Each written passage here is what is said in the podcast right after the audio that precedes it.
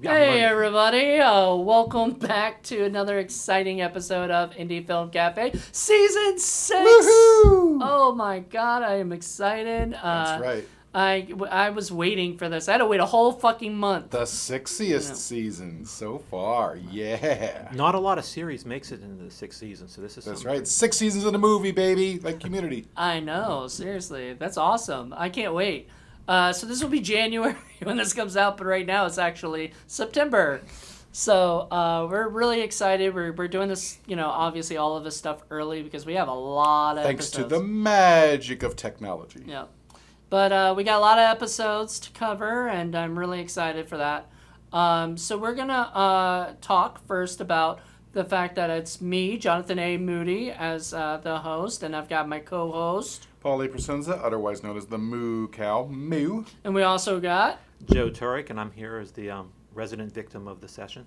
Yes, or otherwise known as the special guest. There's an all Sick Flick production crew today. Yes, we're all producing partners of Sick Flick Productions, and... Because we couldn't find any other victims out there. Yeah. No, we can. We'll have more people. I don't know if this is really going to be a victim one, this one, but never know. Yeah, I'm trying to be nice on this one. I was skating by this time. I was trying to do that on the last time that he was here, and he actually didn't like the movie, and that was the janitor. Right. But the original plan was to have A Better Place as the movie, and that's what we're going to be doing today. So hopefully it works. It didn't work the last time. I had to buy a whole new movie. Hopefully that will work. I don't know what the problem was. It has no scratches on it, so there should not be any problems. So this is not the sketchy Russian porn site version of this film? That's the ones that you go on. You know, if you had it, I mean, you could probably find it. You must kill moose and squirrel. Yes, exactly. But, so we've got a really fun show planned. You both have not seen this movie. Saw the first, 2 minutes. I know. That's right. Maybe a minute. Yeah, exactly. Yeah, you saw the introduction, which we're not going to do again. Yeah, you know, the Kevin Smith introduction. This is the version that doesn't have the skip, skip, skip, skip, skip. I hope. We'll see when we watch the movie, but...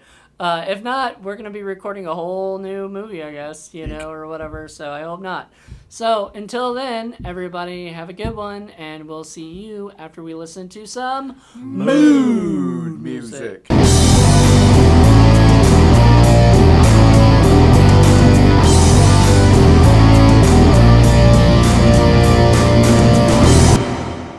And we are back.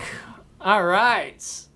So, this is, finally, you guys get to see this. This was planned for Season 5, and now Season 6, it's here. So, I'm going to go around and ask, Paul, what did you first think of it?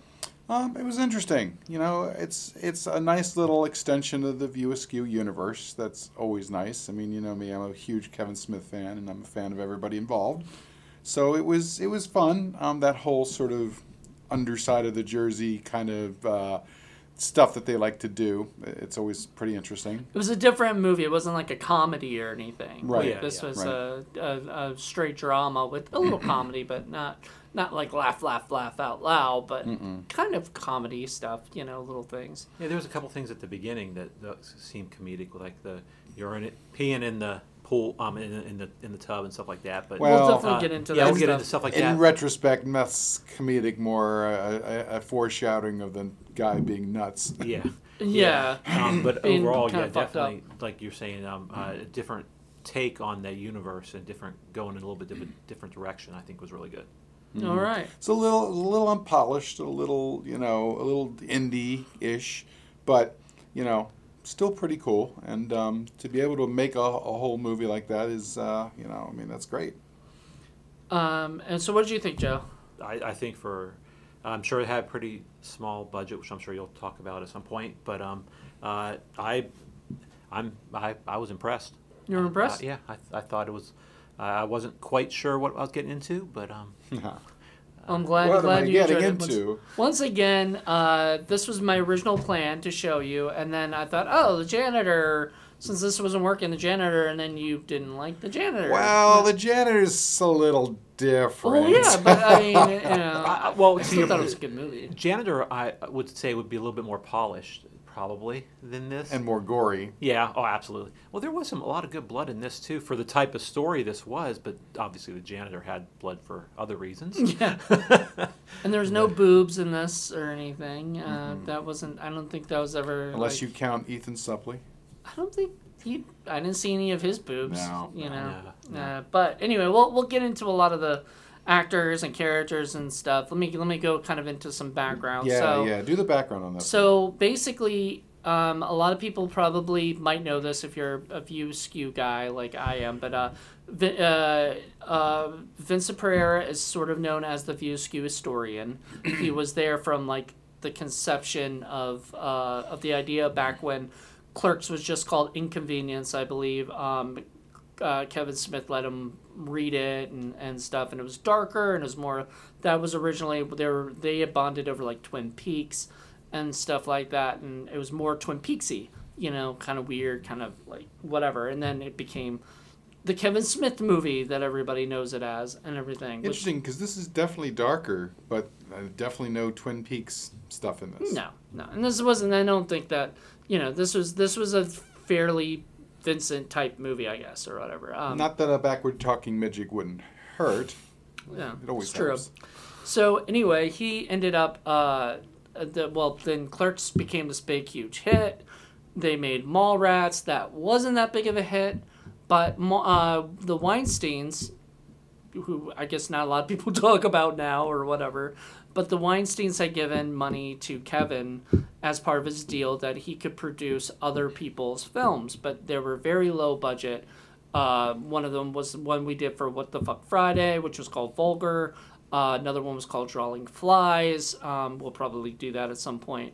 Then there's a movie called Big Helium Dog that Brian Lynch did. Brian Lynch is actually in this movie, and Vincent Pereira plays the cigarette fairy in that one. Uh-huh. So kind of role reversed of stuff, and I think Vincent had a big hand of producing and helping with Big Helium Dog as well. And then there was this movie, and this movie I think only cost about $40,000 to $50,000. Sounds about right. And it was pretty much done in, was it New Jersey? That's a larger budget than Clerks then. That'd be larger budget than Clerks then. Oh, yeah. Larger budget than Clerks. Well, that's one of the benefits of coming after a movie that goes hit. Yeah. And it was larger budget than Clerks, and it was in color. Mm-hmm. So that was another thing. Which I think if it was in black and white, it still would have looked cool. I mean, you know, I would have probably liked it still. But then, and then, of course, you know, the movie kind of became what it is. It's just a story. Now, I'll read what it says in the back of the box for the story, and then we'll get more into, like, actual scenes and stuff.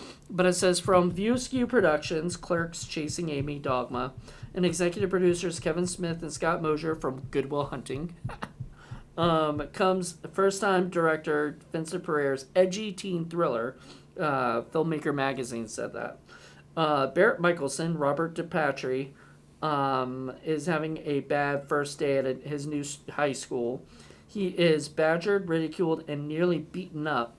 He finds an unlikely ally in a local loner, Ryan Walker, played by Ian Bailey from Almost Famous, and he was also in Fight Club. You know, an intelligent misanthropic youth with a dark family past. A friendship quickly develops, but Barrett begins to worry as Ryan's philosophical ranting turns increasingly violent. When Barrett does the unthinkable and makes peace with local teenagers Ryan so despises, Ryan loses all control in an attempt to drag Barrett down into his world of hatred and destruction, and Barrett must find a way to escape. A harrowing depiction of teen violence and rage, A Better Place has been called a bracing, disturbing film with an underlying humanity.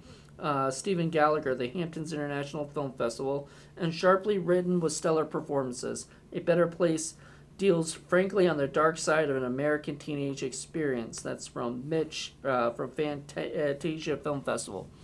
I know it's coming to Blu-ray, so I would probably suggest people get it on Blu-ray. I just don't know when exactly. Is there going to be all kinds of extras and commentary? There already is on this one. Oh, nice. Yeah, so on this one, there's the introduction by Kevin Smith, which they have. I forgot how many introductions. It was like, yes, we did. That was the thing we saw before. We watched it before the first. And he was talking about A Better Place. Right. You know, there's like 4 or 5 of them, and they tried it, attempted a couple times to do it, and it was just Kevin and Scott being. We should have done it again. Wasn't it like 5-10 minutes long or longer? Yeah, it was a long introduction. And they even talk about how long it is. Kevin Smith, you let him talk however long he wants. Yeah, exactly. It's got a widescreen digital spirit data cine, transfer of the director's cut featuring scenes not included in the festival prints, so we got to see the director's cut. 5.1 Dolby Digital and 2.0. I put it on the 2.0 because... if you played on the 5.0, I believe you can't really hear certain things or something because it's meant for... So did you get that from him, or can you get this on Amazon? You can get this on Amazon. Okay, that's cool. Good to know. You said that's your second copy. I'll make sure to put the links up there for other folks to get it. Exactly. This is now one of the ones that's harder to find or whatever. Feature-length commentary with director and cast, and deleted scenes with director's commentary. There's also, if you look it up online... You can find a secret commentary, drunken commentary track. I don't know how to do it exactly, but there is an Easter egg. Nice. So, I like that. Yeah. So they did a drunken commentary track where they just, goof on the film. I wouldn't do a secret drunken comedy track. You can't do it with me, though, because I don't drink. A commentary would be good to listen to, but a drunken one on this type of topic, it might be, I don't know. How that would work. It was more fun and just goofy, and not like Vincent is very much known. If you listen to any of the commentary tracks from like Clerks on and everything, where he's on it, he knows all the stuff about film, all the stuff about like where things are shot. He's all the technical guy. Well, I'm dying to hear some of this because I'm just very curious as to why this is the story that drove him to make his first film. Why this? Why is it this particular story? I'm not sure if they even touch on that in the commentary because a lot of it, once again, is technical, like where they shot, how they shot it, things like that. But such a far departure from the world that he was part of that got notoriety. I mean, it fits more in with Vulgar, I think. Yeah. But it's just, I'm just... was it something personal? Was there something autobiographical? Was it something that he just... heard from somebody else? I mean, why this particular plot? And I'm sure from a historian standpoint, he would be able to say this. And just was Columbine. When did that happen? I can't remember. Oh, that happened in 99. That happened after this. This wasn't even about school shootings, but this didn't even happen at school or anything. Yeah. This wasn't a school shooting. This was just... My thinking was that because it just dealt with bullying and just dealt with loners in school and something like that. And it's just the... awkwardness that everyone faces, and also the tragedies that some people have to, some of them go through in growing up. I mean, the Ryan kids. I mean, Ryan seeing his parents dead. I mean, that's pretty obviously traumatic. Well, I had asked him because there is one scene particularly that was very. That one scene where he's kind of talking about, how we can destroy everybody, like government-sanctioned abortions. That whole monologue. And I asked if he went to a really dark place to write that, and he said not really. And he had some people can just write this stuff and just don't even have to whatever. But he also said that was actually that was supposed to be more dialogue with Barrett, but it just wasn't working. So they gave it all the dialogue basically. To Ryan. Yeah, that makes more sense. And that's why it ended up where a lot of it was more like pushing on him, and Barrett's just like standing there staring at him. And I was like, it was one of the best scenes in the movie, I think, honestly. We'll get to some of the best stuff. So we're going to talk about the cast. Obviously, the main actor we talked about were Rob DePatry and Ian. Good guess. Ian Bailey, And it was introducing both of them. They had never acted in anything before. This was their first thing. Yeah. That was Vincent. And I was like outside of Clerks, but that was Vincent that was in Clerks. And they actually, I believe, they held an audition out in L.A., you know, and everything. So that's why there were some big names that were sort of, considered, you know, looked at. Count off the folks from the View Askew universe who pop in. Yep, so there's Jason Lee. Twice, right? Twice, two different characters. I mean, more than twice, because we get to see Dennis Pepper a couple times.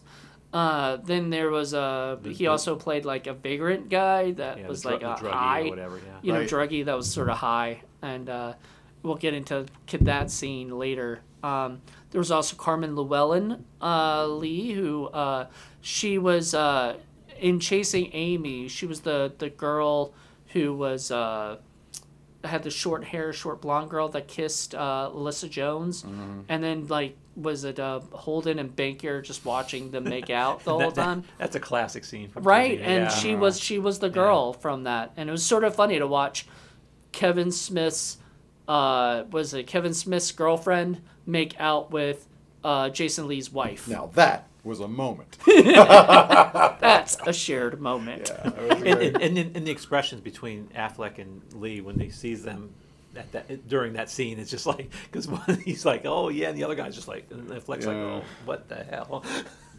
She was also, I think she was it's kind of funny. If I might be wrong about this, but I believe she was the chick in Mallrats, but she was a picture. You know, the picture that Silent Bob goes through and puts his head through her area down there, you know, and everything. I think that was Carmen, if I'm correct. Yeah, so. And then I looked up and I saw that she was the girlfriend of David Arquette's girlfriend in Never Been Kissed. So nice. That's more of a mainstream Hollywood film. Yeah. But it's a shame there isn't much else with her. I mean, you know, I would like to have seen more. Yeah, I just don't think she's been acting much lately. I don't know if she'll come back out. We gotta bring her back, man. I would love to, but I don't think I could afford to at this rate. But maybe, you know, she has a look, a look and a presence with the scenes that she was in. Mm-hmm. Yeah, she was great. And Brian Lynch, who's also, once again, I said he directed Big Helium Dog, and he was a big part of the View Askew. Now he does all the stuff with the Minions, and he's a big animation guy. So he was A Secret Life of Pets. You know, he did those movies and everything. It was so funny to see him in this. He played Eddie, you know, who was Carmen's best friend, who comes up and just kind of, you know, it's like, hey, I heard you practically raped my protector. Yeah, the protector and everything. I could see him, that actor, doing something with Secret Life of Pets and stuff like that. Yeah. With the dogs, like the Papillon, the different dogs and stuff like that. Or that would probably be interesting. I'm wondering if he put an Asian crank collar pet or a horseshoe crab. Oh yeah. Well, that was them. Those the two people. Oh, I don't want to talk about that. Even though I think the horseshoe crab was dead. It might look like it was moving around, but they had one that was moving around, but when they put it down, that doesn't mean they didn't pick up a dead one or even a fake one later. Yeah, just tossed it, because I was like, ew, why would you toss a horseshoe crab like that? Well, if you're talking in the ocean, it's okay. It'll be it'll be all right. Yeah, maybe I don't know if they had a thing at the end of the credits. No animals were harmed during the making of this film. Did they or did they not? I don't know. I don't know. Not even in New Jersey. It was a non-union film, I believe, because we talked about this earlier, all of us together, but the movie was it had to be non-union because Dennis Pepper was as himself, and then he had another Linus Peacock or something like that as his other name for the stoner guy. And then Rude Student. What? Rude Student. Yeah. Rude Student was Ethan Suplee, who is also in the Mallrats stuff. He was Willem. Am I going to see the sailboat? He was the sailboat guy, and now he does not look anything like Ethan Suplee. He's built and whatnot. Yeah, I saw him in a movie recently in the past year or so, and I was just like, okay, he's done a 180 in his appearance and just his way he is. Yep. But For sure. Don't forget Scott Mosier. Scott Mosier as the other druggy guy. I thought he was great. Was he the one that was on top of Lee's back, basically? And yeah. Yeah, so he was the other guy, and he's the producer. Like, he's the guy who's worked with Kevin from the very beginning, and now he's directed, like, he directed the new Grinch movie and stuff like that. So he's gotten into animation, and I believe Brian might have helped in some way or something, trying to introduce him to people. I expected Brian O'Halloran to pop in at any second, you know. It would have been fun. But we did get another Clerks guy. We got the guy who's played the Whippoorwill asshole, as he was credited. He was the guy who lost his keys at the end. He was the angry because he lost a little bit more than his keys in this one. Yeah. Well, I swear I think that's the same character. You know, it sounds like him. He even says "fucking kids." The attitude, his attitude, and you know what? That attitude did not help him. Just play him the same way is probably what he said. Just same kind of guy. Yeah. Well, we have talked about this before too with you, me, and earlier today about the fact that you said this was very much like Clerks and Mallrats and all that with two guys, hanging out. It's just more dramatic and more like way more serious and more kind of darker, look at that. So, but it's like two male best friends who are sort of slackers, who kind of end up, kind of dealing with this stuff. And so, one's more kind of a normal guy, and the other's a little bit out of the box. Yeah. And this out of the box is out of the box. He's really fucked up. So we'll go through the beginning of the film. So it starts out with Barrett's dad dying. Right? Yeah. Aneurysm or something fell off the ladder. He had an aneurysm and fell off the ladder. Mm-hmm. Unfortunately, years later, after this movie had come out, and I've seen this movie, my friend's dad died that way too. Oof. One of my best friend's dad passed away that way. He just slipped off the ladder and fell. Yeah, ladders suck. Yeah, so it this particular one, I guess the guy had the aneurysm, just fell, and stuff. So that sucks. So the father dies, so he has to move to his mom calls a better place, and it's just this shitty town in New Jersey. It's a shame. Yeah. A better place being New Jersey. Yeah. And then he goes, and his first day is the worst first day you could possibly think of. Every person in the world is rude to him. The first person he tries to be friends with practically calls him a rapist for talking to her, like asking if she was reading a good book, and that's it, Then he got jumped by the bullies by the locker. You got in the classroom. In the classroom, he got beat up by the bully in a way and kicked out of his seat. 30-plus-year-old teenagers. Yeah. Which Vincent was one. One is a beard. Yeah, Vincent was one of them. Yeah, Vincent Pereira was one of the bullies, which I thought was funny. Vincent writing this stuff, I'm sure he was like, I'm going to put myself in this. Like, just like Kevin, probably, Kevin put himself as Silent Bob. He's like, if I want to make this movie, I want to put myself in it. I mean, you know me. I details grab my attention, and I can't let go of them, whether it's in the background or just other stuff. But the beard did kind of bother me. I mean, I was in high school. There was nobody there who had a beard. I would just shave. Actually, I knew kids in high school that had a beard when I was in high school. Good Lord. Yeah, no. Maybe things have changed. I don't know. Because that would be, 97 was the years I was in high school. So, the beard didn't bother me because I was like, I knew a couple of my friends who actually had full-on beards by then, I mean, beards didn't happen when you were 20. Beards. Just... I had the high school peach fuzz mustache sort of type thing. Right, peach fuzz is one thing. You guy had a manly beard. Yeah. Well, anyway, that kind of stuff doesn't bother me at all. But when you were talking about him having such a bad day in the introduction, it's like when you go to a school and the bullies mess with him at the locker, and then the teacher just says, basically, don't you have any friends? Don't you have any?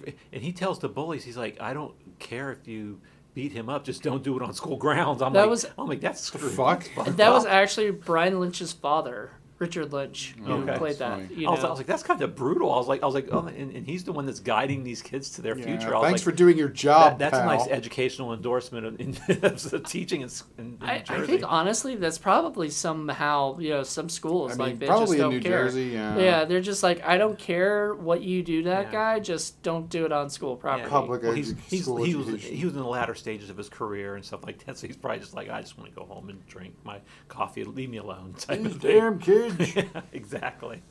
The one bit was it one of the guys, Todd, played by, I think his name's Joseph Cassesi or something. He was he comes up there and he just does not like Barrett from A, because he was sitting in his spot, but B, because he was basically just this. Just because he's the new kid, and he wants to just make the new kid's life a living hell. And it's such a sad commentary on our society now that we come from a period when that movie was shot, and then back when I was a kid, that's the sort of thing you had to worry about, was getting bullied by kids and getting into fights and all that. Whereas 2 years after that movie was made and into the future and into the now, it's more like getting shot. So many school shootings happening now. It's just...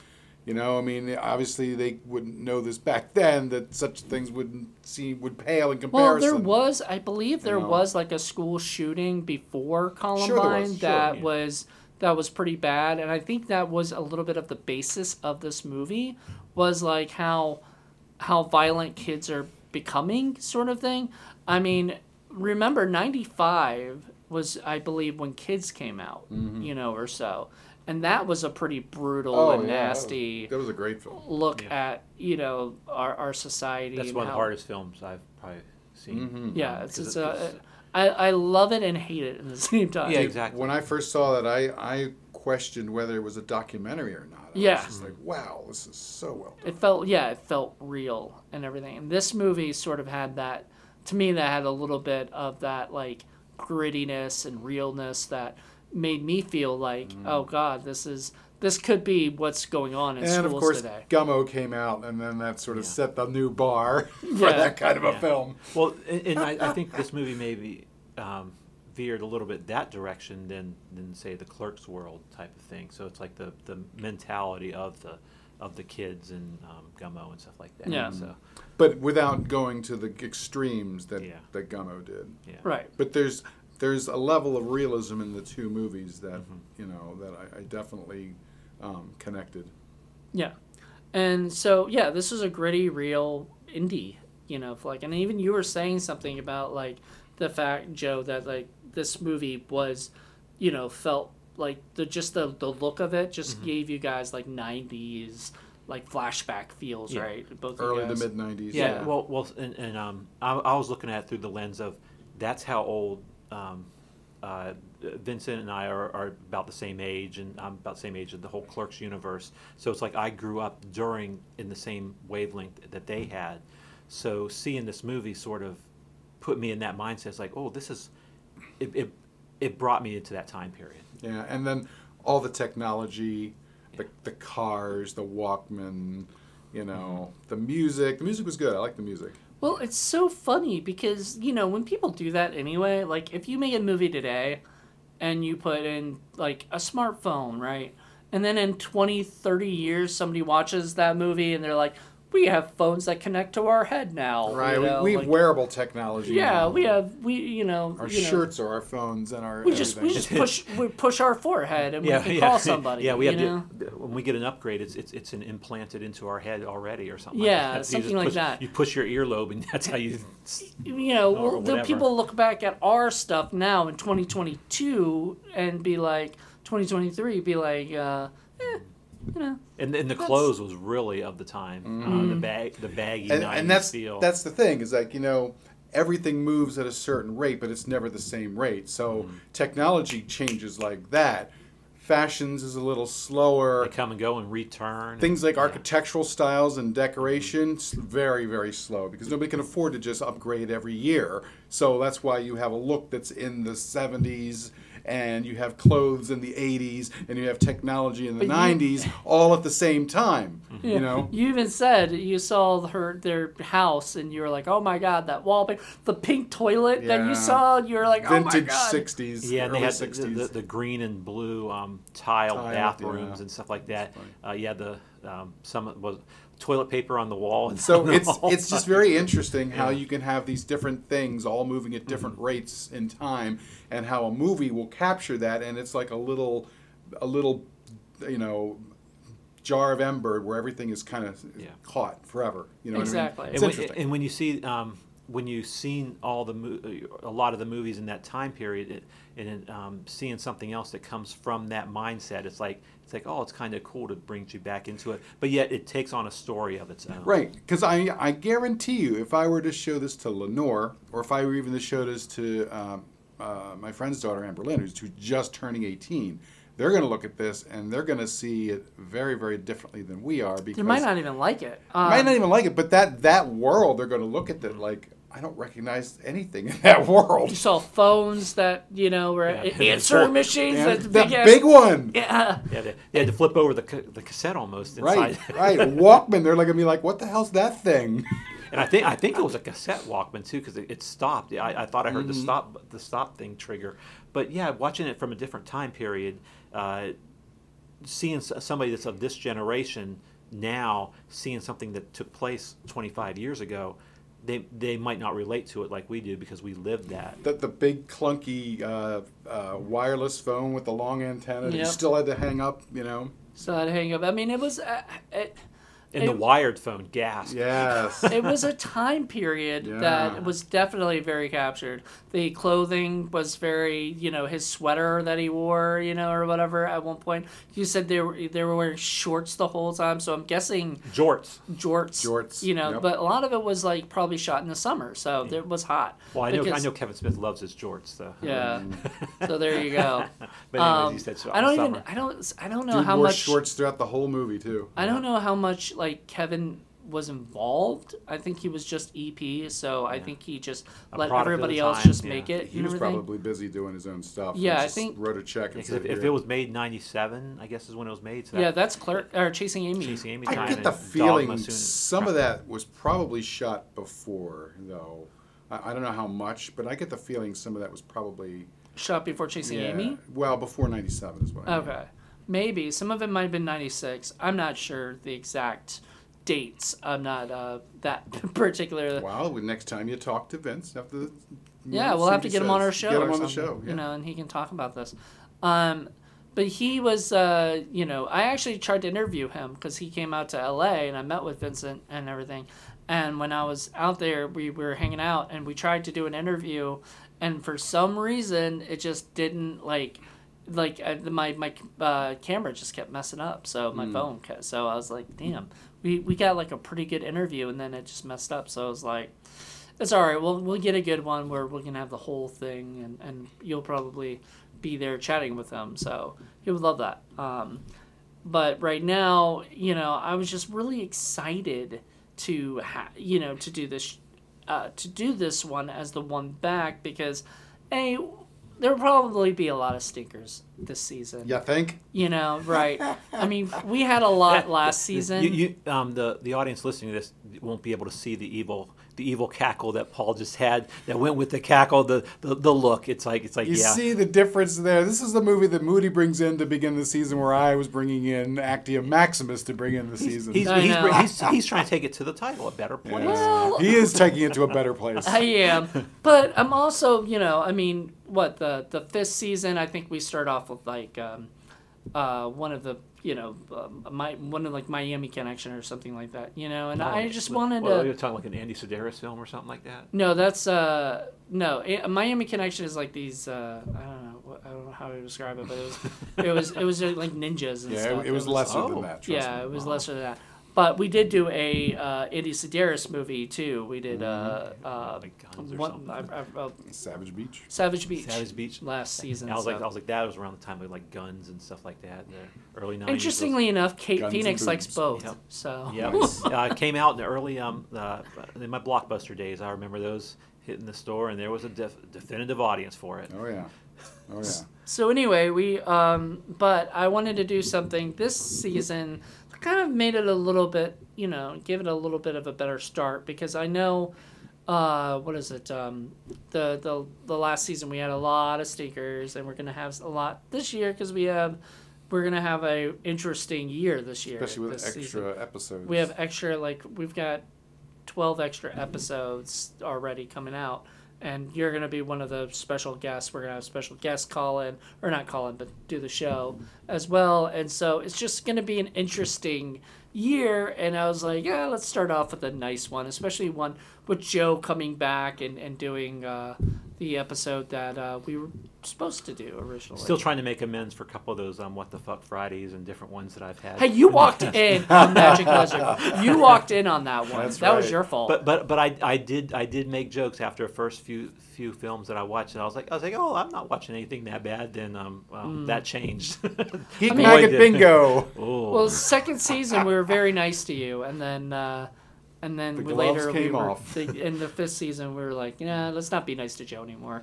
You know, Joe can get it, because you know, we have to do it to everybody. Yeah. Well, Jen's got no worse, you know, than everybody else. I think sometimes the ratings, it's like, can you top something at the worst level of, and then sometimes it's like maybe something on the better level, and I think the bad ones are the ones that are stuck right in the middle, that you just sort of the forgettable ones. It's like, oh, whatever, type of things. But this was a really good, memorable type of experience. Yeah, it was a different kind of thing. There was some violence, not a lot, but my one of my favorite shots in the whole movie is the scene where Ryan is fighting the Todd, and he takes Todd's head and smashes it into the. I forgot what that the bench. The bench in the bench, room. And then knocks him out, and the blood comes like crashing down and everything, and he's like, his face is all fucked up and everything. That was a pretty intense scene, and everything. But that was my favorite because the blood looked good. I mean, when he did it, that looked literally like he shoved him into that thing. There was like a 3 or 4 second delay before the blood came out, kind of like. Very realistic. The way they shot it, and along with the cuts, it seemed very real that it was actually done. They didn't cut away. And I liked the point that you made where you said obviously he likes his Terrence Malick films because of the shots of the trees that he would put in there as a sort of way to sort of break up the violence and break up the tension. Was used to sort of dress the scenes and everything. I mean, it's got a very Badlands feel to it, I think. And I think it relates with the title. I mean, because the nature, and it's just like you just hearing the wind going through the nice trees and stuff like that. That is a better place. It's like a very relaxing type of thing. And in a way, this is like a weird version of Badlands if you think about it, because what's his name? Barrett is kind of like the Sissy Spacek character, a little more innocent, a little nicer. And then Kelly is more of the, Sheen, Martin Sheen. Yeah, Martin Sheen's crazy character with the gun and everything. And exactly. And you were funny because you mentioned you thought I didn't like Terrence Malick. That's what I thought, because I thought it was too slow for you. Badlands is not. Badlands is cut kind of short. It's not a long film. And it's not long, and it gets right to it. But some of other Terrence Malick stuff can be a little bit longer. A bit of his other ones. I mean, like Tree of Life is beautiful looking, like absolutely like. But I don't like movies where there's not a lot of talking. That's probably why I like Kevin Smith, and that movie has more visuals than it does dialogue. Most of them do. Well, a friend of mine, when we saw Thin Red Line, he quoted when he came out, because he likes ones that there's a lot of talking and stuff like that, and Thin Red Line didn't have that as much. Mm-hmm. And he came out and he's like, but they were quoting, doing like poetry. He's like, I called it National Geographic's Warrior Poets. He didn't call it Thin Red Line. So when he walked out, I was like, well, there's no hope in talking with him on this, because it's just a different. Yeah, he's take. Very much the opposite of, say, who's the guy who did like, what's the movie? Like the Transformer movie. Oh, Michael Bay. Yeah, he's the opposite of Michael Bay. Right. He lets. Malick lets stuff breathe, the scenes breathe and stuff like that, versus the MTV-ish cuts and stuff like that. And he's also a big fan of like Michael Cimino, like what's the Deer Hunter, and there's a lot of Great Woods scenes in Deer Hunter. But his like favorite movie, I believe, is like Heaven's Gate, which is a beautiful, like beautifully shot. Like they really did a great job with that.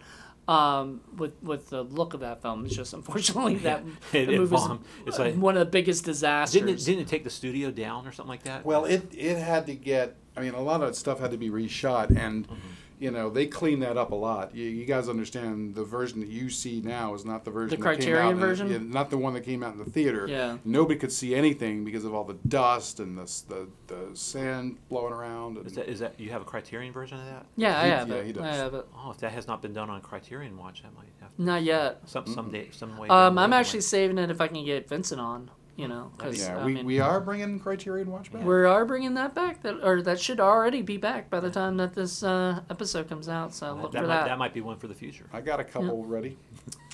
Definitely, and maybe us three and Vincent, if Vincent will come on, because he knows he's like a historian on that too. Once again, also if I can get another Kevin Smith movie thing going or whatever, you know, because he knows way more than I do about that job. Tusk, yeah. I don't know if you know much about Tusk or not, because I don't know if he was, you know, a part of that. But I know in the like if we did like Dogma, you know, or something. Dogma Rules. Dogma Rules was on the was listed on the thing there. And I was very glad to see that the graffiti that was on the Endicott period batters was chalk, and that they got to wipe it off. So they put it on for the film, and then they cleaned it off. Yeah, so that was nice. Yeah, it was nice. Well, I'm sure you were going crazy. Yes, I was. You did not like that, did you? No.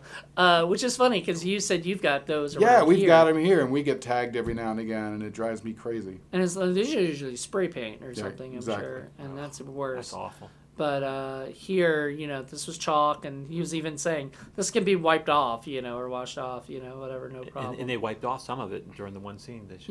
Well, you know...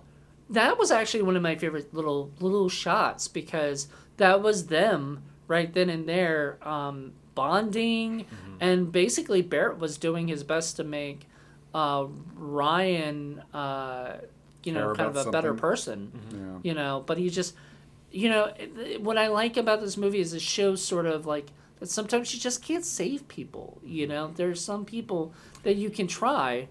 And there are times also when you need to walk the hell away, because that was my thing about him. It's like Barrett's like, why are you sticking with this guy? He's going to kill somebody. He's going to kill himself. It's not going to end well. And it doesn't. Just leave. Just walk away. And because he doesn't, that's why he ends up whatever it is that he ends up. You know, putting a gun to his mouth and trying to shoot, and then there's no bullets left. There's no bullets because he. We even saw that. Like it said six. You know, there's six bullets. He said. There's six bullets left in this gun, and then we heard every single one. We were counting, and thank you for continuity. I appreciate that. Whoever did the continuity in this movie, I don't think there was any continuity issues. Was there? No. I don't think there was really any. Nothing glaring on a first viewing. No. And overall, you know, production looked good for, you know, being a low budget film. There were a few blurry moments, but other than that, you know, it looked good. There were a couple of scenes that the lighting wasn't so great, but. You know, it is what it is. It didn't really affect it overall. And maybe those scenes, because we did talk about that, it was, you know, it was dark in those scenes, but maybe that's really what the effect he wanted. And it felt like they shot at a lot of different places. It seemed like every scene that they were supposed to be a bathroom scene or a bedroom scene or something, or a kitchen scene, it was always very, very different. So it seemed like they kind of shot wherever they could, and... There could have been continuity stuff there, possibly. Maybe. That kind of stuff doesn't bother me so much, but I do notice it. Right. You know, can't help it. I wish that, and I know with a smaller budget they have, and this being shot in the 90s, so they had less, it cost money for the film and stuff like that. They probably couldn't really do it with time, but I wish they would sometimes had different, multiple shots to where they could have some close-ups on them. Sometimes, like some of those walking shots, it was kind of trailing, and it was like, I'd like to have some close-up expressions and stuff like that. And I thought that brought it down a little bit, but I think that could have been the limits of the production. It's harder to do that as an indie for budgetary reasons, and also because, you know, you're shooting wherever you can, and that usually means somebody else's house, which you don't have 24 hour access to. Yeah. So a movie like The Shining, where they're going to the bedrooms it's always going to be the same. Mm-hmm. So your brain recognizes that it's the bedroom, and you don't even have to think about it. It's just there. Whereas a movie like this, it's four different places. Mm-hmm.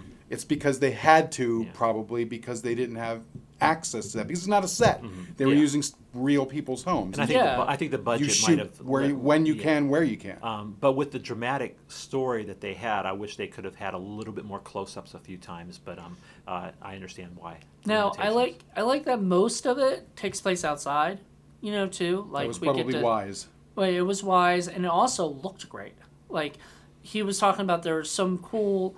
he was like, I thought you hated the world or whatever. And he said, I hate the people in the world. I don't hate the places, mm-hmm. Right? And he was describing, like, there's some cool places. Mm-hmm. And that was when we saw the area that got, what was it called? Endicott period batteries. Yes, exactly. Mm-hmm. And they were walking through all of those. And I thought that was cool. Yeah. There was a lot of beach areas. The only problem I have with the beach areas is sometimes the you could hear the sound of the waves, which was great, but it would take up somebody's line or something. It overwhelmed the sound of the dialogue. Yeah, which, nothing to do with them. It's just our area can only go up to, like, our sound can only go up to, like, a certain amount, and then, Yeah, and that's, I don't know if they could have ADR'd that later on or not, but I understand why you'd shoot there. Yeah, but exactly. They got to shoot in a lot of different areas, too, outside. Outside the school, obviously. Inside the school, which was pretty cool. Like, they actually had a school. They weren't using something else as a school, yeah, right? Exactly. They had the lockers in the gym the gym room and stuff like that. Suburban Sasquatch. Oh, there you go. If you have seen Suburban Sasquatch, there's like scenes where the school was obviously not a school. It was, actually they were using, was it a police areas, but they were using it at a school or whatever, and you could tell it was somebody's principal's office. They had the one shot with the train, when the train was passing and they were behind it. I felt train spotting there. Now, this was shot right about the time Train Spotting came out, so it might be an homage to it, but it might have been actually shot before it. So, but Train Spotting's being one of my favorite films. So I like that. They were supposed to jump on the train, but apparently. Because both of them are there, they get caught and get thrown off. We don't see that part, which we don't need to. I mean, that would have been a stunt-heavy thing that would have been kind of dangerous. So you're not going to see that. And when it's an independent film like that, you just cut away to them saying that. Same thing with the scuffle. I mean, you can show that. It's just you don't necessarily have to see that. The scuffle at the when they were outside the Gremlin car. And Ryan got beat up.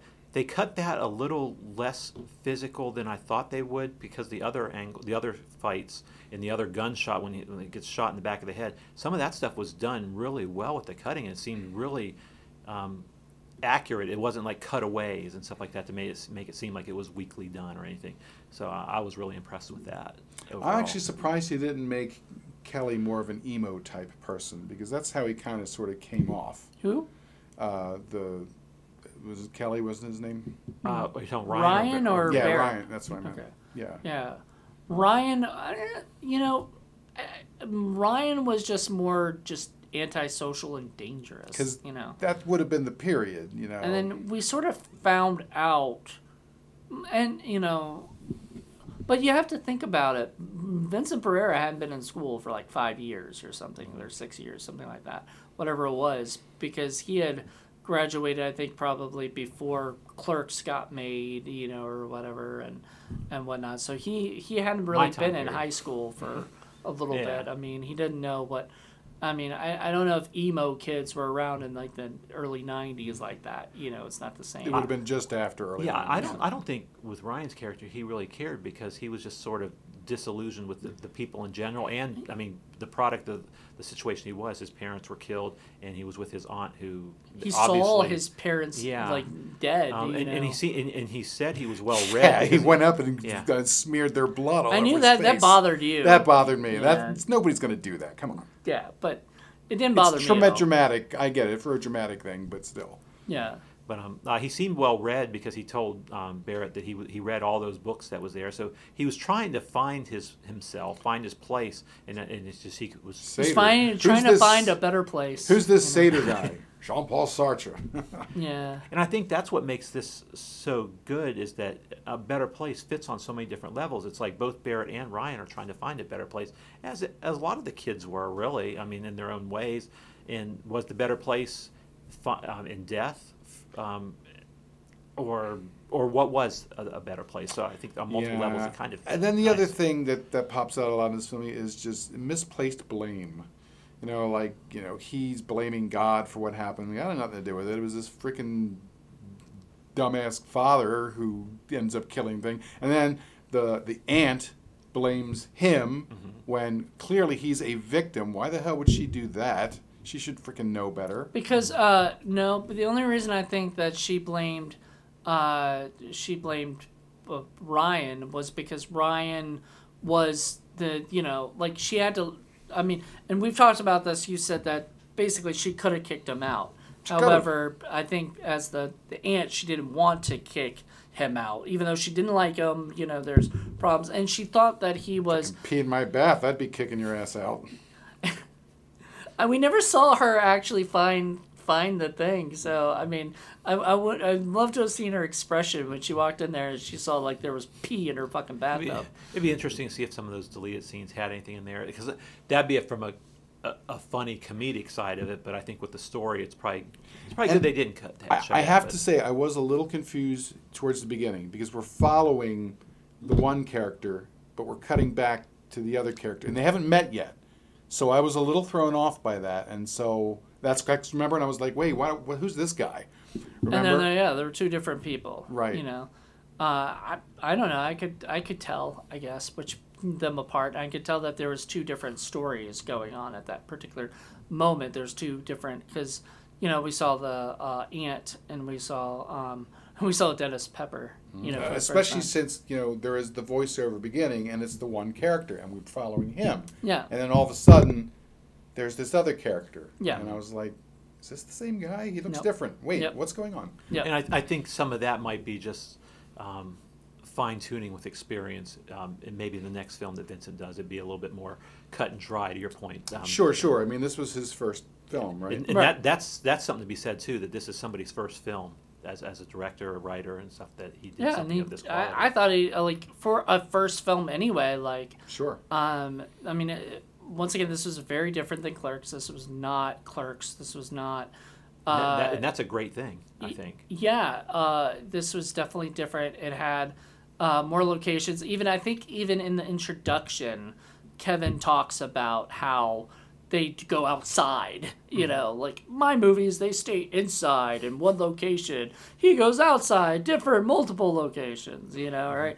And I think, it was sort of his thing was he didn't want to be the friend of Kevin Smith's who made this movie. He wanted to be the guy who made a movie that had something to say, and it did. He could have done a Clerks ripoff, and it would have been just what it was, but it's like... You try to ride the coattails. Exactly, and there's nothing wrong with Clerks at all, because it's, I love the film completely, but seeing this is a totally different departure, and there's something to be said here. And there was others that came out, some which were... I mean, you could look at Slackers and say that was... Clerks. Slacker? Yeah. Slacker came out before Clerks and was the basis for Clerks. Oh, okay. Because, interestingly enough, from what I've understood, Vincent and Kevin... Vincent said, hey, have you ever been to the Angelica Theater or whatever, one of the theaters in New York? And he was like, no, I've never been there. So they went there to watch Slacker. That was the first movie that they went to see. What was the waiter movie then?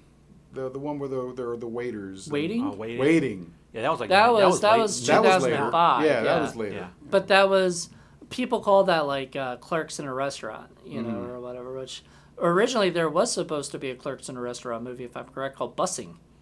That would have been after Clerks that they were going to do. In fact, they'd done like pictures of like... It's going to be in black and white, it's going to be whatever, but... I'm glad they never did that. They ended up doing Clerks 2 inside a fast food restaurant, so they did get their little thing. And by the time this comes out, Clerks 3 will be seen and everything. It's already out, I guess, in different places. In different places, but not here. But Clerks, actually, well, it will be on September 11th. Yeah. Yay! You know? Yeah, but the first Clerks, it's perfect in me because I was working the video store exactly when it came out, and it hit so close to home, and that's where. Yeah. Love is Kevin Smith stuff came from. Right. I mean, I saw Mallrats. Mallrats was the first one I had ever seen of Kevin's. Were you a mall rat at that time? I hated the mall. I honestly hated the mall. I didn't like walking around malls. I would rather be playing video games or watching movies. Were you the guy that was going through the eggs, was crushing the eggs against the egg? I might become that guy now. That's funny. Now, especially since the whole egg thing with John Waters. Yeah. Well, I think a lot of, like, John Waters was a little bit of an influence to Clerks. Or would you be the guy that gets his keys taken from in Clerks, and this one he gets beaten and hit by a rock? Or the Chulies guy. It would have been great to see the Chulies guy pop up in this film. That would have been fun. He did pop up. The actor Scott Schiaffo popped up in Vulgar. Yeah. So it was.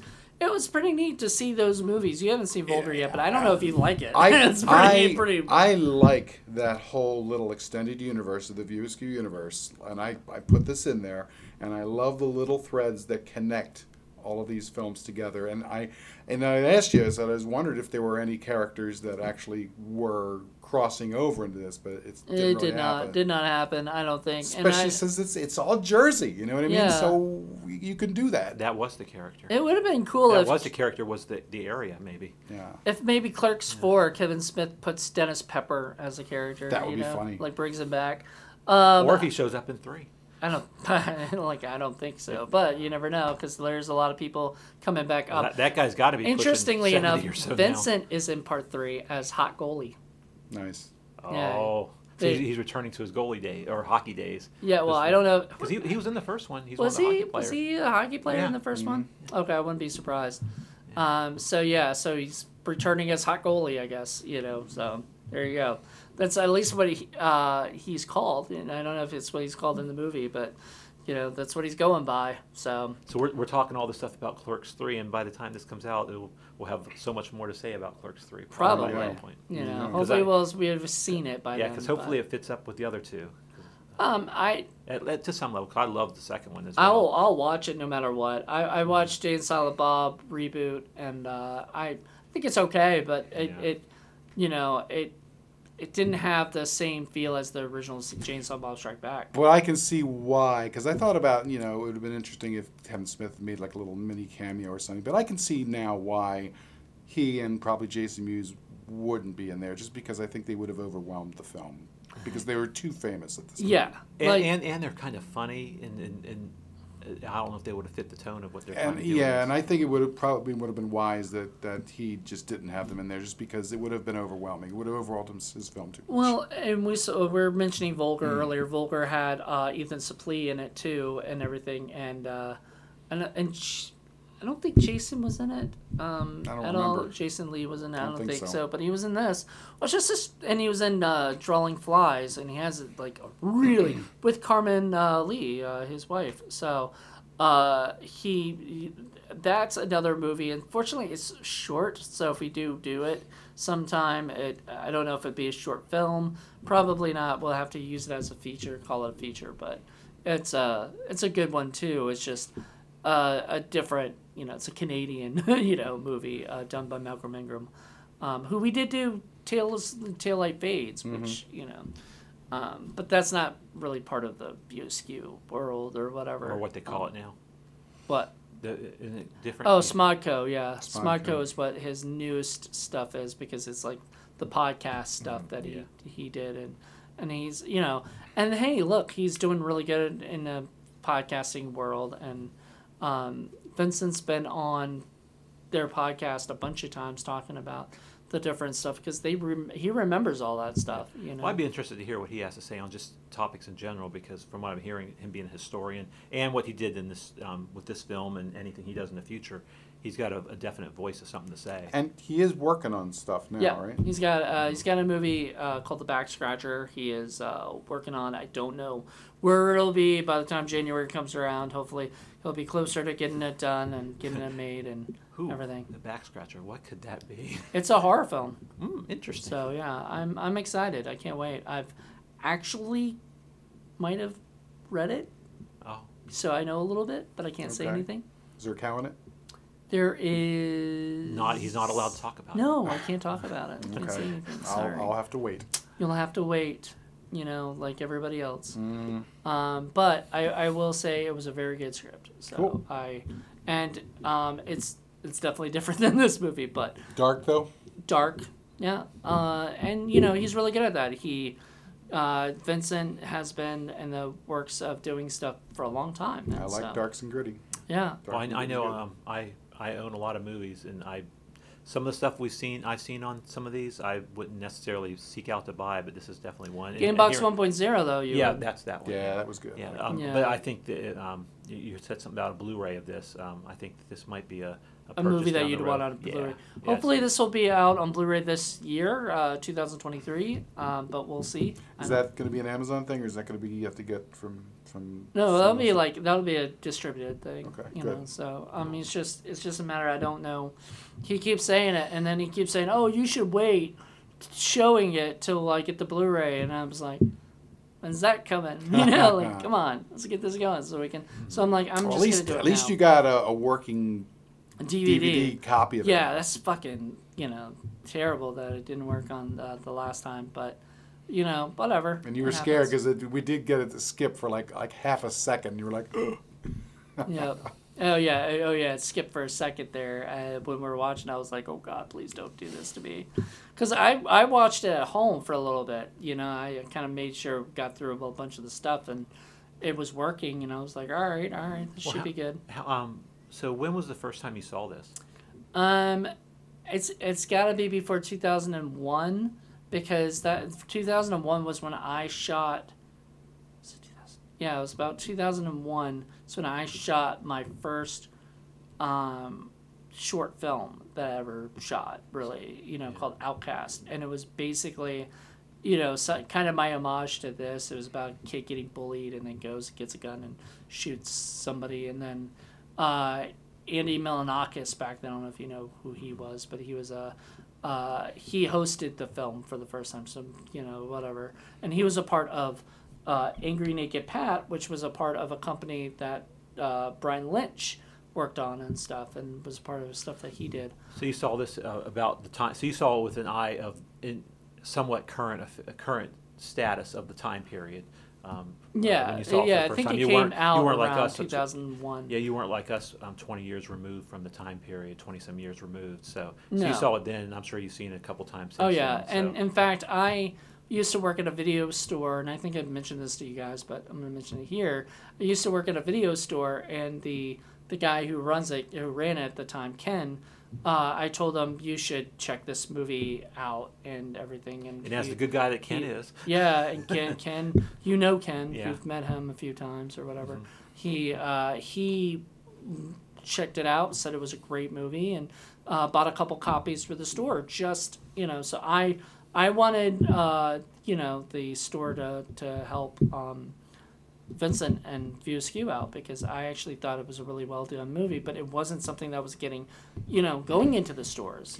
Are you saying you wouldn't have told Ken to get a copy of Actium Maximus? Probably not. Man. This one I definitely did. Well, you could always get it just to give it Actium Maximus or one of those type movies for the customers at the video stores that were just brutally mean or ugly to you. Be like, I didn't. You want a recommendation? Barn of the Blood Llama? Come on. Or any Chris Seaver film. I never asked. I just asked for this because this was, I thought, something that could sell. Wow, not even Chris Seaver. Rent out. And yeah, this movie actually did rent pretty well. So from what I remember, that's good. So, it was definitely worth it, and I owned my own copy. Apparently, it was damaged, so I had to buy a new one, and very happy. And you'll get another one when it comes out on Blu. Yep, I'll definitely upgrade it to Blu-ray and whatnot. I think this definitely deserves a Blu-ray treatment. I mean, Vincent knows so much about film, so I guarantee you that aspect ratio and all the other things that, you know, go into it. He used to actually work with a lot of other companies and helping them with the Dario Argento. Like, he's a fan of Dario Argento, which this doesn't feel like an Argento film, which is good because you don't want really, you know, somebody to... He's not Quentin Tarantino. He's Vincent Pereira. He's going to do his own movie.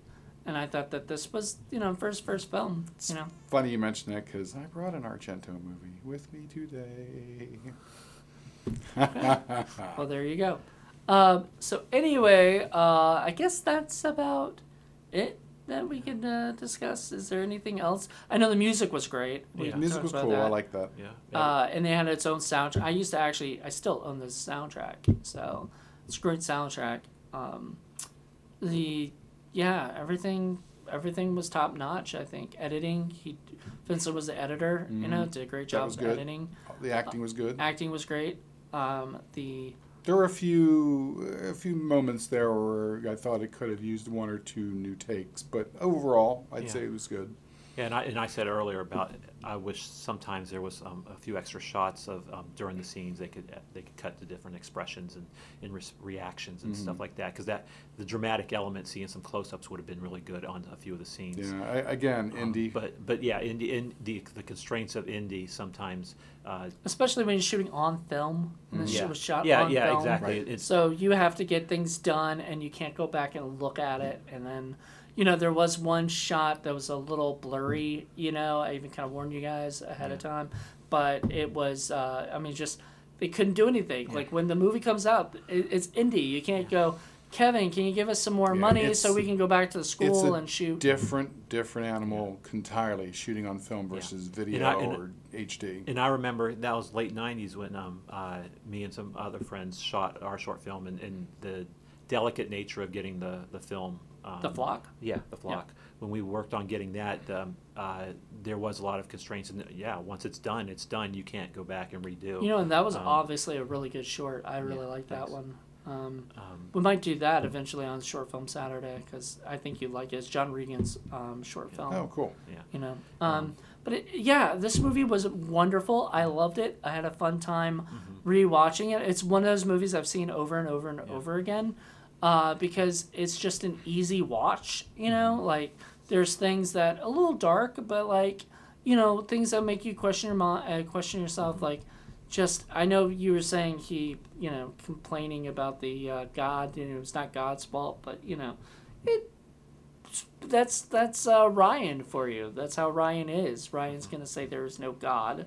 And Barrett's like the other guy who's trying to talk him out of stuff and really he has no answers for anything. And I think Ryan was just trying to find himself, and unfortunately, he was down such a dark hole that a couple things triggered it, and it just spiraled basically here. So, and Barrett made that comment at the end that maybe I sent him off to a better place. Yeah, I know it keeps coming back to the title, and I think that's what's really good is, like I said earlier, it plays on multiple. Well, the original title was "Happy World of Bunnies," which. Great line in the movie, but it would not have worked for the title. I think it would have, you know. That's like a funny, like, ha-ha title, and it's like, this is anything although but that. We did see a movie called Happy Bunnies, remember? Yeah, the Happy Bunnies or whatever, which I think maybe got it from this movie. And it worked. It totally worked in that case because it was the complete opposite. Of this movie, It was like, So. But I'm interested in watching it again and listening to some commentary from Vincent because I'm sure that the stuff about the shots, how a couple of the shots was darker, the film issues that they could have possibly had. He probably kicked himself as if he's the historian that he is, like, oh man, I wish I would have gotten that better. But the constraints of the time. And I'm sure he's not shooting his new movie on film. I'm sure he's gonna. I don't know. Much easier to not. It's so much easier not to, but he is. You know, he's really into film. You know, so maybe I doubt it though. I think that's I think if. I mean, I'm really into film. I would love to be able to shoot a movie in film, but from the practical side, you have to do. Unless you got the budget to do it. to do it on film. Right. I mean, you can make it look like film. I know it's still not going to be film, but yeah, it's a luxury these days, not a necessity. And there was like there was a show, was the Project Greenlight, and the dude fought so hard to shoot his movie on film. Jason Mann, he fought so hard because he even knows, like, you know, can digital do this and this and this? And they're like, no, you can't go in and change these certain things.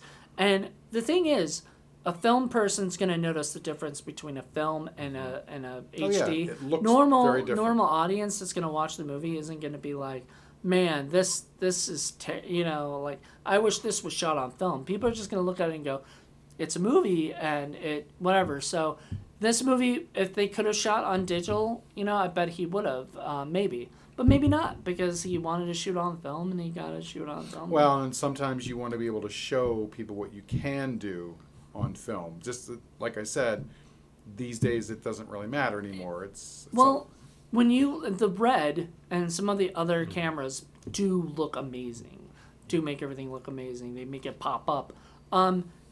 The shots with the, you know, with the trees and other things, I don't think that would have looked good on HD as well as it did on film, you know. I mean, my personal opinion. And one of the other benefits now of shooting with, like, the Red and stuff like that is you get, like we did when we shot the stuff, is that we get to look at the stuff and we can tweak stuff and say, hey, there's something here. Like, can we go back and shoot? Huge advantage. Yeah. So there is the instantaneous benefits, but if something's blurry, you go back and you say, hey. You can fix things in post easily. Or even right on the spot, right there. You know, Joe just goes, oh, look, this is blurry. And I go, oh, shit, let's go get this shot again. You can add lights. You know? I mean, you can do all kinds of stuff. It's just, and that's stuff that we saw a couple times. It was like, okay, we got to reset the lighting here because it's a little bit dark on the side. Right. From a practical standpoint, you got to do digital. Yeah. But I completely understand a love of film. I mean, I'm a 35-millimeter photographer. That's how I started off doing this stuff. So I get it. Believe me, I get it. And I would love to be able to do that. But from a practical standpoint, especially if you're making a film and you're responsible for keeping on budget and for doing all that, digital's the way to go. Yeah, exactly. When we shot The Flock, most of our budget basically was the film. Until you get to a point where you've got enough money that you can take your time and do the film thing right. You know what I mean? Isn't that what Nolan does now, I think, doesn't he? Anyway, we're going off topic. Let's talk. I guess we're down to the end. Yeah, right? Well, I think being the first episode of the season, you'll probably go over the scale, like you usually the stinkometer, and that's right. That's set the groundwork for the season. Well, we do that every episode. Just score our movies on a score of 1 to 10, where the higher the number is, the stinkier the film is, and the lesser the score, the better the film is. We love our stinky movies, so that doesn't mean that we hate it if we give it a high score. It just means there were a lot of problems with it. And then we total up the 3 scores, and then we see where it fits in the ladder of stink. And this is honestly, Indie Film Cafe is different from like Red Letter Media or a lot of these ones that just concentrate on the stinky movies and everything. We also want to show you good movies from time to time, ones that I feel like people should watch or whatnot, and give our ratings on that. So with that being said, who wants to go first? So the dreaded areas, you don't want to be in that 4 to 6 area. Because the dreaded area, because that's the ones that are... you don't want to be in the 5 and 6 area. Yeah, the 5, 6, because then it's like it's not memorable as being good or bad. It's just sort of... meh. Meh. It's what it is. Yeah. Kind of. It's halfway through. So sometimes it's okay. Sometimes it's okay to be halfway through. Sometimes if you're a really horrible filmmaker, getting a 5 is like the best thing you can read. You know what I mean? It's the best thing you can get. I guess it's project specific. Yeah, it's very... It's different. It's different. And for this, I'll go first, I guess. I'll say 2. It's a movie that like I said, I watch over and over again. I love it. It does have a couple problems with it, you know, with the, like I said, the blurriness at times, a couple like dark spots that, you know, and nothing that isn't, you know, just, it's an indie movie. So there's always gonna be that. But as we said, there's not that many continuity issues. The story is great, is interesting enough where, you know, the characters are fun. You know, I liked everything about it. And that saying. So I say 2. Paul? Well, I liked the movie, although I mainly like it for its sort of tertiary qualities. The fact that it's part of the View Askew larger universe, the fact of who shot it and how he did the producing and editing and all that stuff. You know, from a basic level, the story doesn't really interest me so much because I don't care about teenagers or their little teenage problems. I don't care if they're shooting each other. That doesn't really interest me at all. So I have to sort of balance those two things. So between the two, I would say I would give this a 4.5. 4.5? Wow, yeah. We're all, like, all over the place here. Yeah. Oh, yeah, what are you going to be? But we haven't gone above a 5, yeah, which I think is fair. Yeah. Well, I think what you were saying with the rationale that you gave for the 2 is exactly the stuff that I was seeing in some of the production. I wish that, like, having multiple shots, that kind of, I wish they could have done that, but constraints and stuff like that. But I'm actually going to go 1.5. Mm, wow. Nice. I think this was very well done. Wow, you gave it a better than me. This is like the lowest score I think you've given, isn't it? Yeah. Gamebox was probably close, but I think that was still a 2 or 3. Yeah, 2 or 3. Yeah. This, and I love movies that play on multiple levels, and this plays on multiple levels, and it's got multiple characters trying to find their place. And I think that said, the dramatic elements to it, I think it's a period of place. So it's 25 years later. There's a different culture and world that we're in now. But looking at that then, it's like, wow, this is it hit, and that he took a chance of doing something so different than Clerks, and to me this worked, and that's why I'm going down to 1.5. A couple small problems, but in general, well made, and I want to own this on Blu-ray.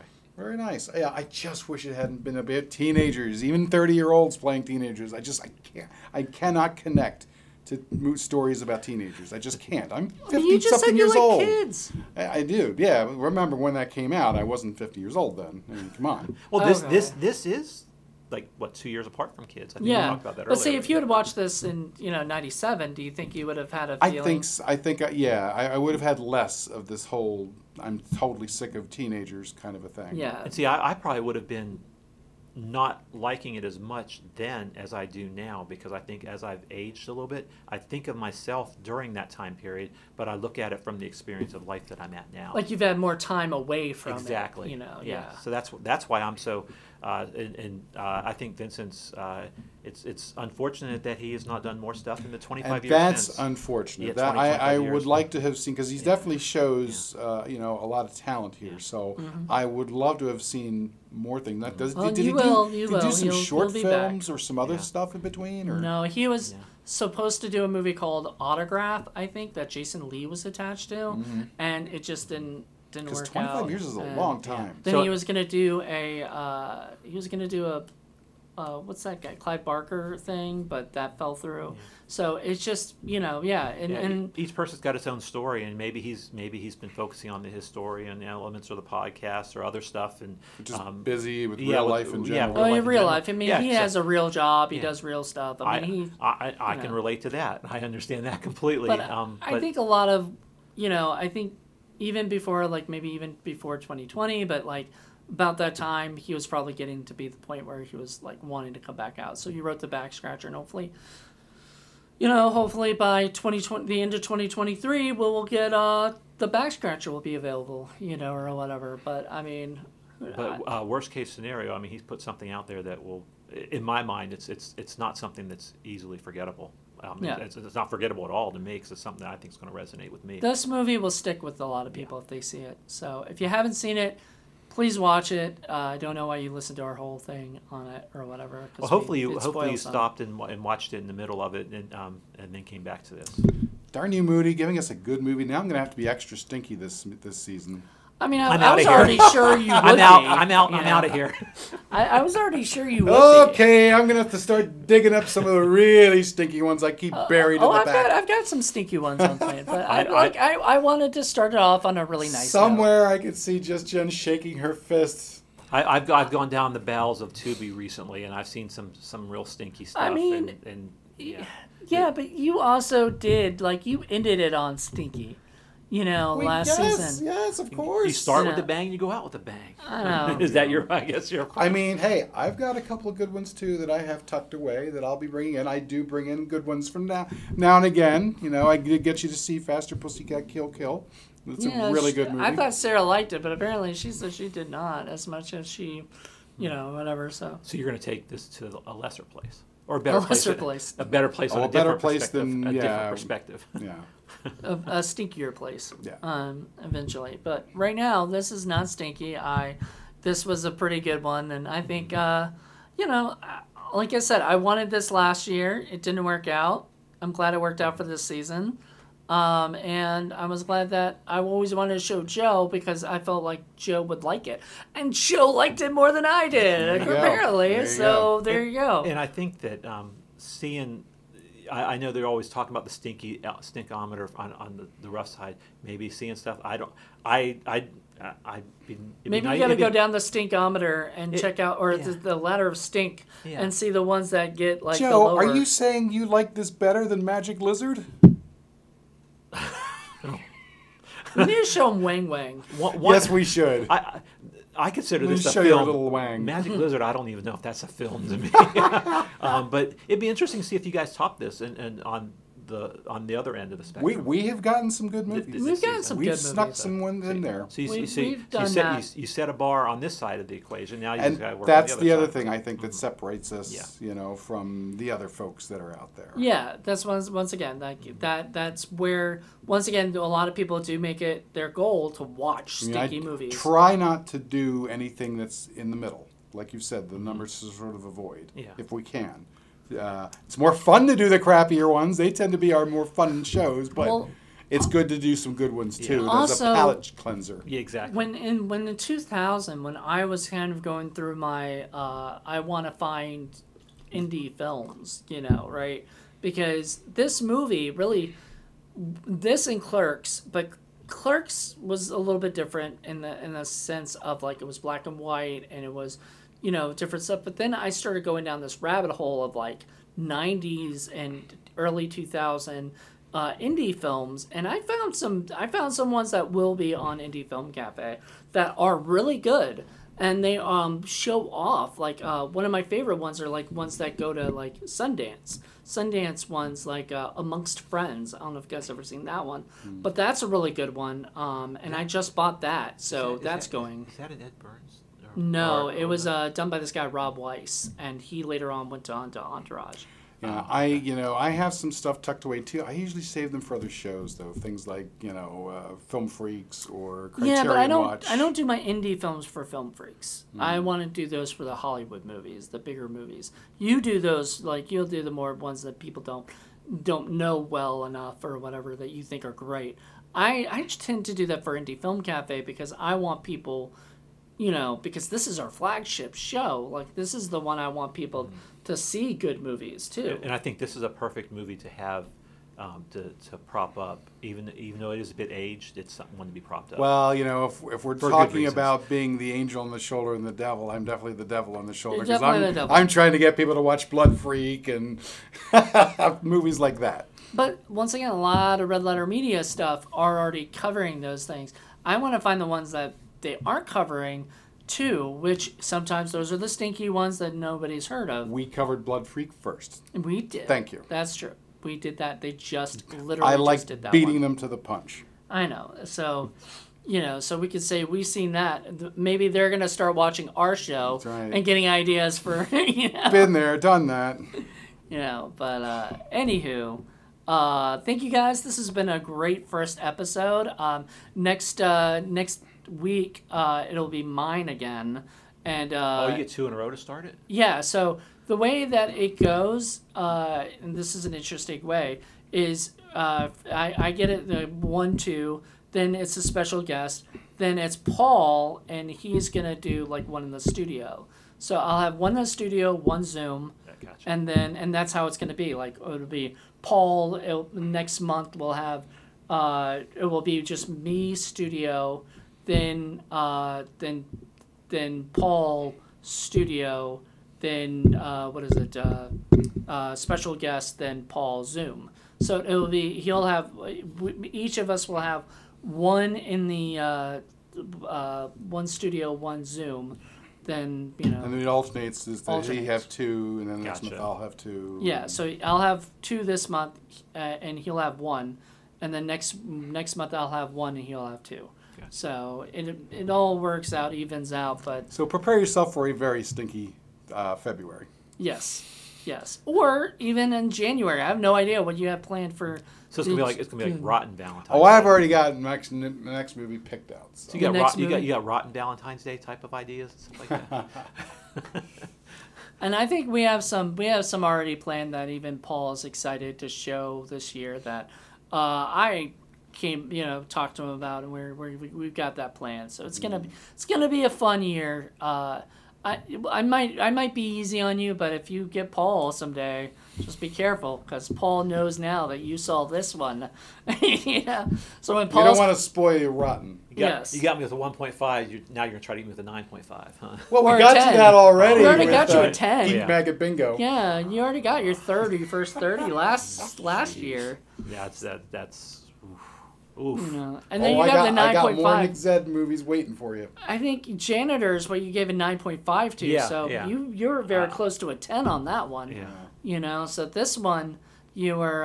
So you're riding the waves. Yeah. But not for G. Larry's reasons. So for Janitor, because he was good. He was good, but that was another. You haven't seen the other one he did that G. Larry. The Double the Avenger. Oh, yeah, you got to show you that. That'd be a great Patreon only episode. Maybe. Yeah, well, we already did it last year for Patreon only, so let's try not to repeat ourselves a bunch of times. We can actually watch movies for fun and not have to worry about doing a podcast. I don't want to do that. Imagine that. I've got too much other shit going on. I don't have time to watch things for fun. And that's your fault, dude. Yep. All right, well, this year's going to be amazing. There's a lot going on. There's going to be a lot of stuff on the YouTube channel. There's going to be a lot of stuff on Facebook, other social media. Check all our sites out. IndieFilmCafe.reviews, IndieFilmCafe.poppy.com. Was it sickflickproductions.com? I mean, we're gonna. Don't forget our OnlyFans page where Moody takes it all off all the time for everyone. And we have our Patreon.com/ Indie Film Cafe. Whoa. And aside from that, though, keep checking back, and I hope you guys enjoyed this episode. All right, bye. Bye.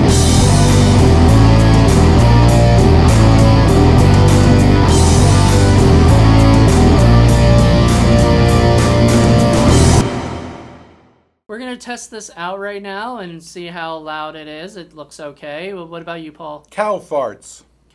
Just talk normal. Oh, cow farts. No, that's not normal. You went. You went very low. Cow farts. That echoed. Hello. Echoed. Is this sounding all right? Clear? Higher? Lower?